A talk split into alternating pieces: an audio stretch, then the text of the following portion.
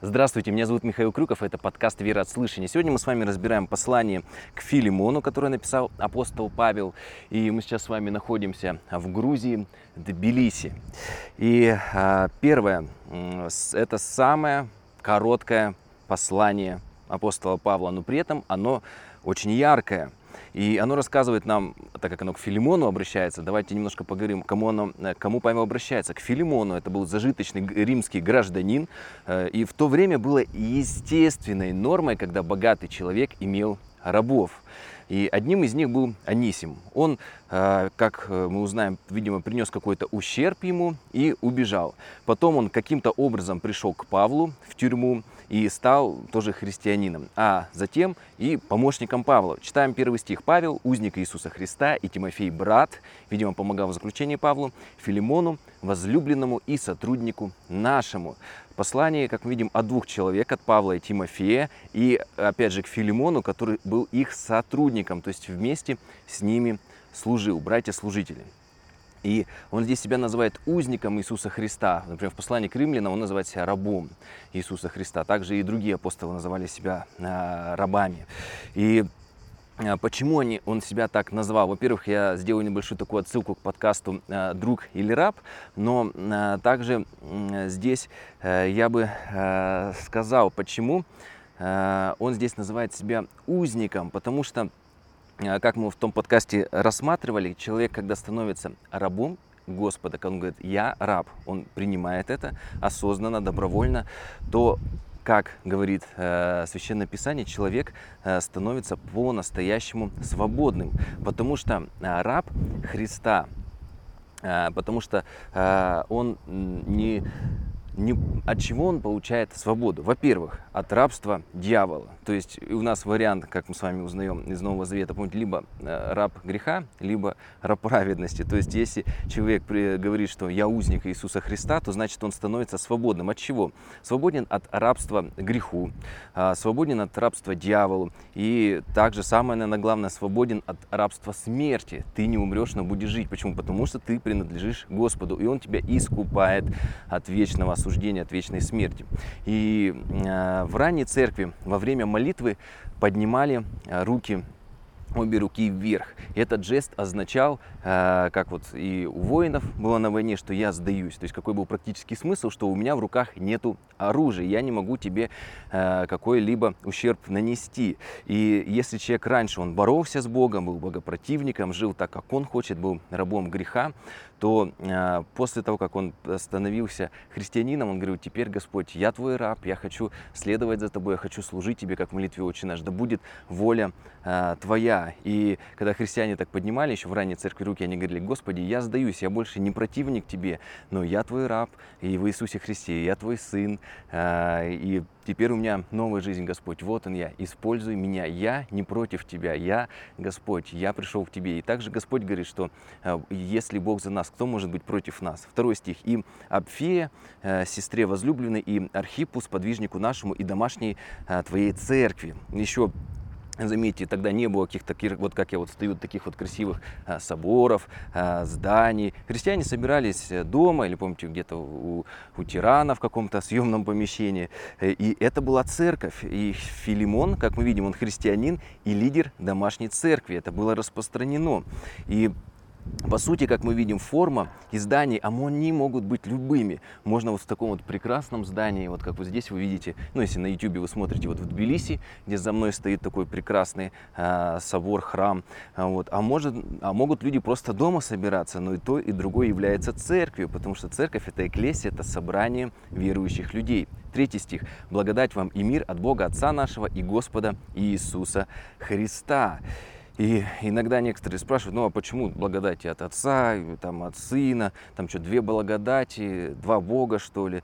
Но а, взаимоотношения Отца и Сына а это было взаимоотношения абсолютно понятными для людей того времени. Сын в, в античном понимании, он полный наследник. И что имеет отец, имеет и сын. Как наследник. И помните, как э, Иисус говорит, я и Отец одно. Почему? Потому что все, что принадлежит Отцу, принадлежит и Ему. Потому что когда мы говорим, как здесь написано, благодать вам и мир и от Бога, и а, Отца, и от Сына Иисуса Христа, то это одно и то же, потому что все, что у Отца, оно принадлежит Сыну. И Иисус говорил, что Отец Ему все это дал. Четвертый стих. «Благодарю Бога моему, всегда вспоминая о Тебе в молитвах моих». И здесь вот так вот красиво Павел всегда говорит, а всех хорошо отзывается. Сейчас часто говорят, да не нужно никого хвалить, чтобы какая-то самооценка, э, не, как-то человек не возвысился. Ну, мы видим пример, Павел, он постоянно хвалил. Я думаю, пример для нас чаще хвалить, больше хвалить, нежели как-то обличать и осуждать. Пятый стих. «Слыша о твоей любви», кстати, здесь Павел похвалил, а потом уже какие-то практические вопросы решает, а не то, что начал писать, говорит, давай там, что будем делать с этим рабом, отпускай, ты почему так поступаешь? Нет, он его хвалит, благодарит, они соработники, братья-служители. Слыша, пятый, э, стих «Слыша о твоей любви и вере, которую имеешь Господу Иисусу ко всем святым». И он говорит, что мы слышим о твоей любви. Что это значит? Кого он там? Жену любит, детей. Но любовь – это есть исполнение всего закона. И как ему сказать, ты посвященный христианин? Да очень просто. Мы слышим о твоей любви. Любишь, значит, исполняешь закон. И э, Соответственно, Филимон был посвященным христианином. Как узнать, что мы посвященные христиане? Если имеем любовь. Как другие люди узнают, если мы посвященные христиане? Как Иисус сказал, если будете иметь любовь между собой.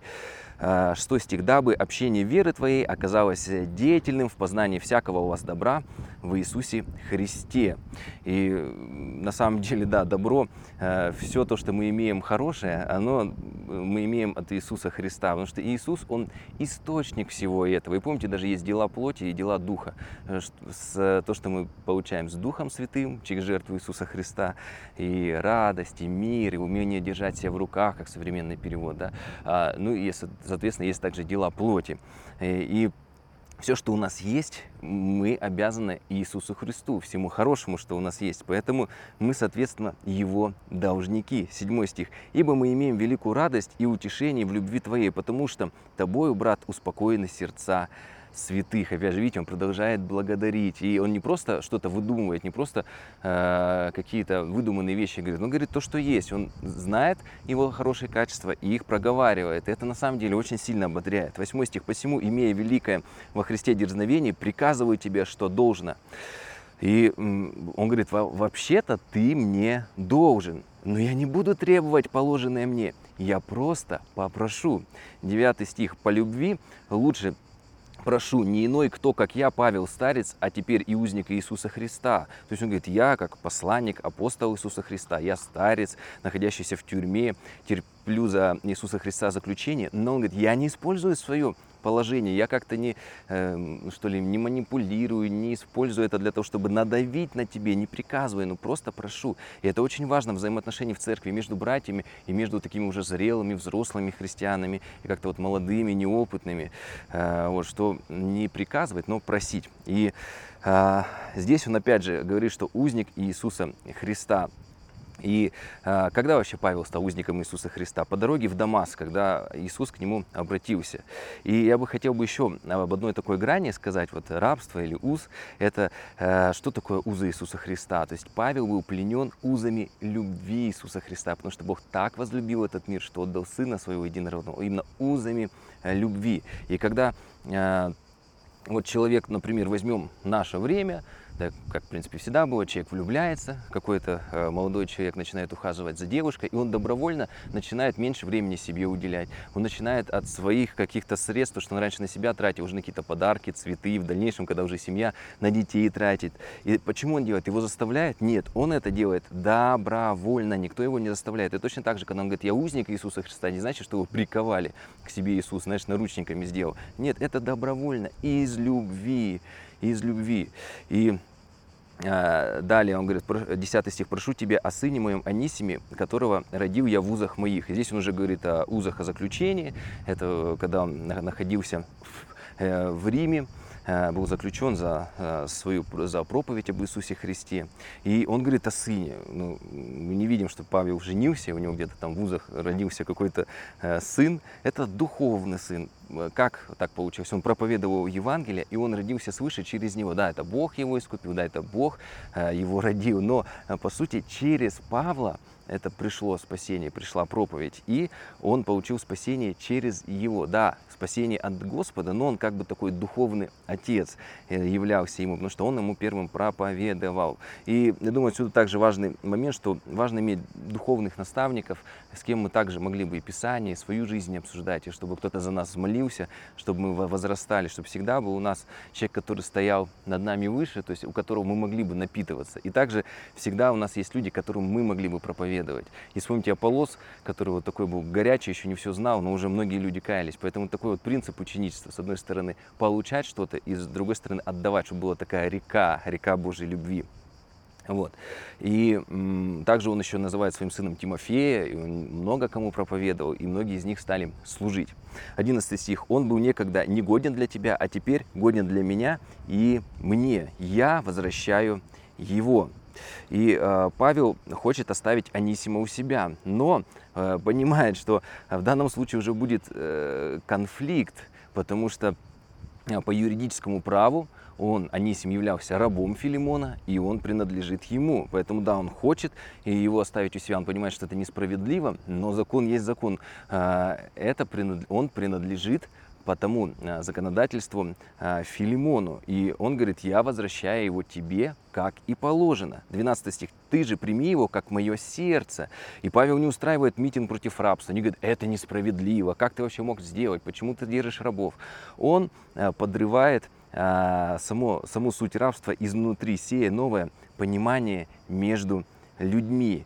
И когда он говорит, прими Анисима как мое сердце, он э, как бы говорит, э, что он замещает Анисима самим собой. И э, как в Новом Завете написано, что во Христе мы одно, нет уже ни раба, ни свободного, там, так далее. Да? И Павел вот сеет новое мировоззрение, не через какие-то э, протесты, не как-то пытаться на, на него надавить, но он говорит, послушай, прими его как мое сердце. Он действует из любви, он действует по-другому. 13 стих. «Я хотел при себе удержать его, дабы он вместо тебя послужил мне в узах за благовествования». А, ну, то есть он до этого говорит, что не нужный был, он говорит, нет, он очень не нужен мне, я хочу, чтобы он мне продолжил служить. И здесь же также Павел говорит, а, что он в узах за свое благовествование. А, тоже очень важно, если мы терпим какие-то ну, сложности с государством, то это не должно быть из-за того, что на самом деле мы как-то согрешили. Единственный момент, где мы можем пострадать, если только за наше благовестие. Ну, это, как мы видим в посланиях, написано постыдно, если за какие-то преступления христианин делается заключенным. 14 стих. Но без твоего согласия ничего не хотел сделать, чтобы доброе дело твое было не вынуждено, а добровольно. И по закону, как я говорил, Анисим э, Филимону принадлежит. Он его собственность. И если Павел прикажет, а Филимон смирится, то какая заслуга Филимону будет? Он, ну, если он, заметьте, но если он добровольно отдаст его, то он уже за это достоин похвалы. И это очень важный принцип. Мы э, хотим вот, часто вот таких вот отношений, влияния, каких-то вещей, вот услуг от людей. Часто мы видим это дело, когда кто-то чего-то другого хочет, и часто очень люди давят, манипулируют, э, как-то обличают, может быть. Но, как мы видим, самое лучшее приобретение, когда человек сам добровольно тебе что-то отдает или оказывает услугу. И это очень важно, учиться в легкости, вот, знаете, возрастать в легкости, в лё- с легкостью получать, с легкостью принимать отказ и быть готовым принять и нет. Павел не сказал, что так, то есть Филимон мог ему сказать нет, но Павел все равно как-то на него повлиял, посеял какие-то мысли. И дальше мы увидим, э, он будет продолжать. И приведу такой пример, если человека заставить не пить спиртное, например, да, человека с зависимостью, посадить его в клетку. Да, он не будет пить, но это не добровольно, он от этого отказывается. То есть какая за это ему заслуга. И важный момент, что законами и ограничениями святость и посвящение не приходит. Если человек, человека ограничит от греха, и он не грешит, это не значит, что он святой. Просто его искусственно в такое положение вели. 15 стих. «Ибо, может быть, он для того на время отлучился, чтобы тебе принять его навсегда». Он говорит, может быть, это от Бога вообще все, что произошло, что он какой-то ущерб тебе принес, сбежал, чтобы встретиться со мной и чтобы я ему проповедовал. Видите, что любящим Бога призванным по его благоволению, все содействует ко благу. 16 стих. «Не как уже раба прими его, но выше раба». Почему? Что значит выше? То есть как свободного. А почему свободного? Да потому что мы все во Христе одно. Нет уже ни раба, ни свободного, ни мужского, ни женского, ни грека, ни эллина. Он говорит, как брата своего возлюбленного, э, особенного мне, а тем больше тебе и по плоти, и в Господе. И тоже такое сложное место, а по плоти кто-то говорит, что, может, он был каким-то его дальним родственником, такое бывало раньше. Вот. Э, ну, в принципе, это не так важно. И э, согласно римским законам, вот на этом, я думаю, лучше мы сейчас акцентируем, Филимон мог наказать э, раба, мог посадить его в тюрьму и даже казнить. Рабов распинали на кресте. Но Павел меняет мышление, мировоззрение. Он просит принять как свободного, как брата, как часть своей церкви. И Павел по римским законам не мог, ну, как бы таким беспределом заниматься. Он должен был собственность отдать хозяину, что Павел и делает. Но он также не просто исполняет закон, он также за него и ходатайствует, просит. То есть Павел вроде действует строго в рамках закона, но при этом он сеет э, новое мировоззрение. И это долгий путь. Филимон мог ему отказать. Мы видим, что рабство, оно на протяжении чуть ли не, не несколько, по полторы-две тысячи лет, оно отменялось во всех странах. Это долгий путь, но эффективный по-настоящему. И формально получается, что просто Павел посылает раба хозяину. Вот. И это вообще такой для нас хороший пример, как оставаться и христианином, и при этом исполнять законы страны. Вот видите, всегда нужна мудрость от Господа. 17 стих. «Итак, если ты имеешь общение со мною, то прими его как меня». И видите, это вот на практике вот как раз-таки и применение Евангелия. В первую очередь э, к примирению людей – не только с Богом, но и друг к другу. И ведь это же был конфликт в церкви. То есть они были оба членами церкви, у них был конфликт. И здесь мы на, практику, на практике видим, как апостол Павел их примирил. Не то, что кто-то ушел из церкви, стал безбожником, но он их примиряет. Хороший пример для нас. 18 стих. Ну, и потому что написано, что во Христе мы все примирились все примирились. Не может быть, видите, конфликтов в теле Христова. Ну, в идеале. 18 стих. Если же он чем обидел тебя или должен, считай это на мне. И он не просто говорит, считай это на мне. Он, Павел работал, он мог себе позволить, он сам себя содержал, у него были средства. И он говорит, если он что-то украл или сломал, я заплачу, я все верну.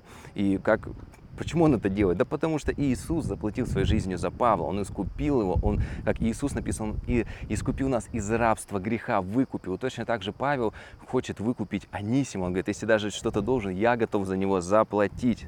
19 стих, я Павел написал моей рукой, я заплачу. И это, по сути, такое вот уже юридическое, серьезное обязательство. Он собственной рукой пишет, это расписка. Все, что должен, я заплачу.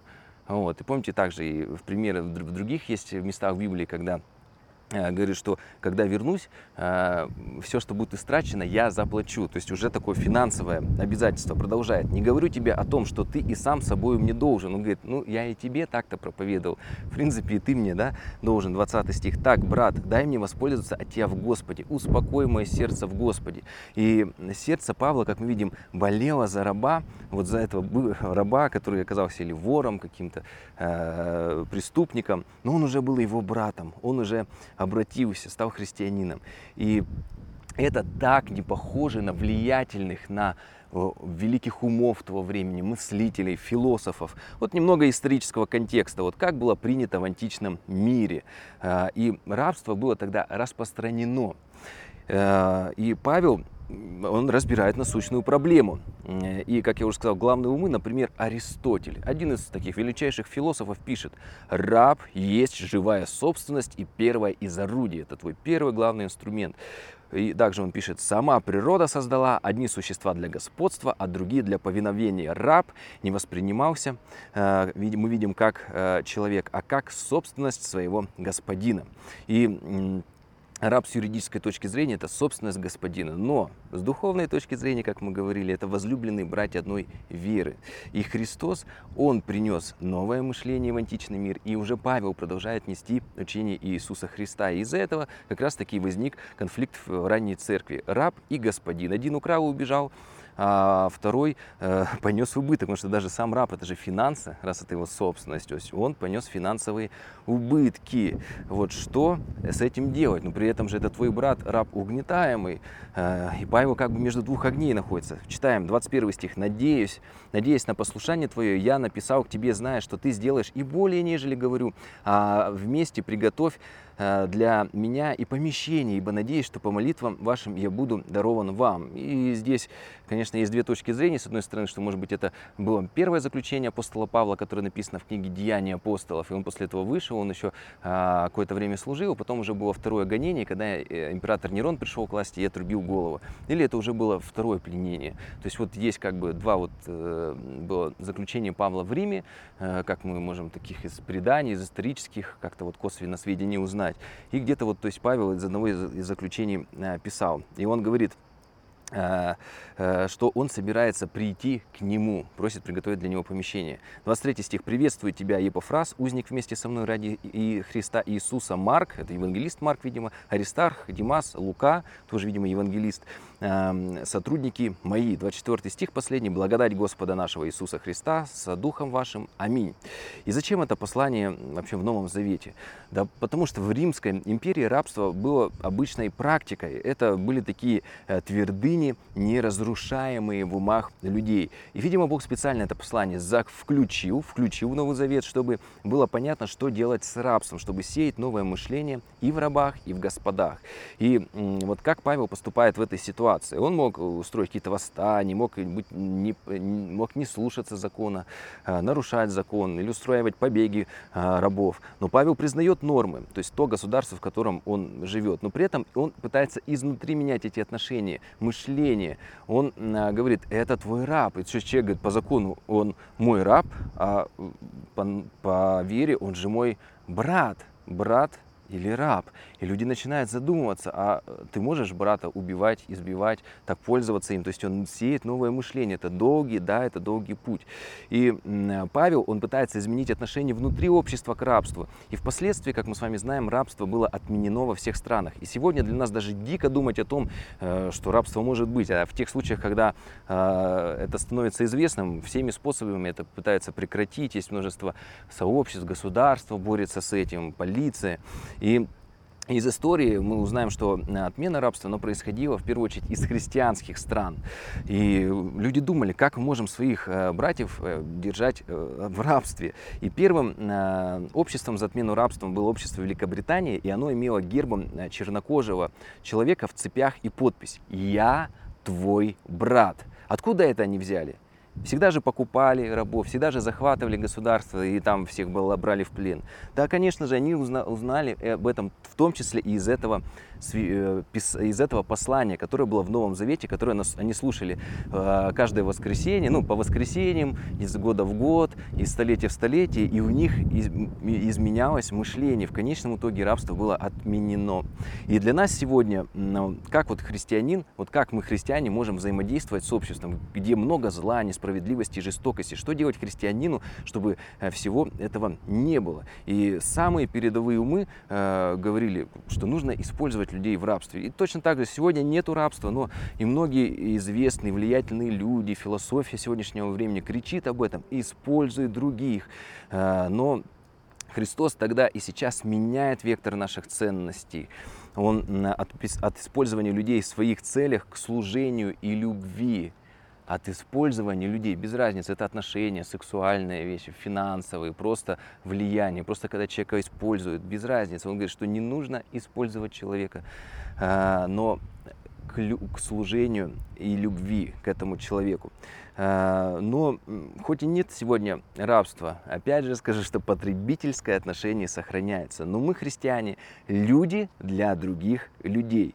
И у нас должны быть адекватные, теплые отношения вне зависимости от нашего положения, достатка, а, как-то фамилии и так далее. Какое мы бы социальное положение не занимали, это не должно никак влиять. И еще, а, Бог, Он, как мы узнаем, стал человеком, как написано, и стал одним из нас, из нас приняв образ раба. Даже сам Бог, великий всемогущий, Он спустился в этот мир в образе Иисуса Христа, принял образ раба, чтобы нам послужить.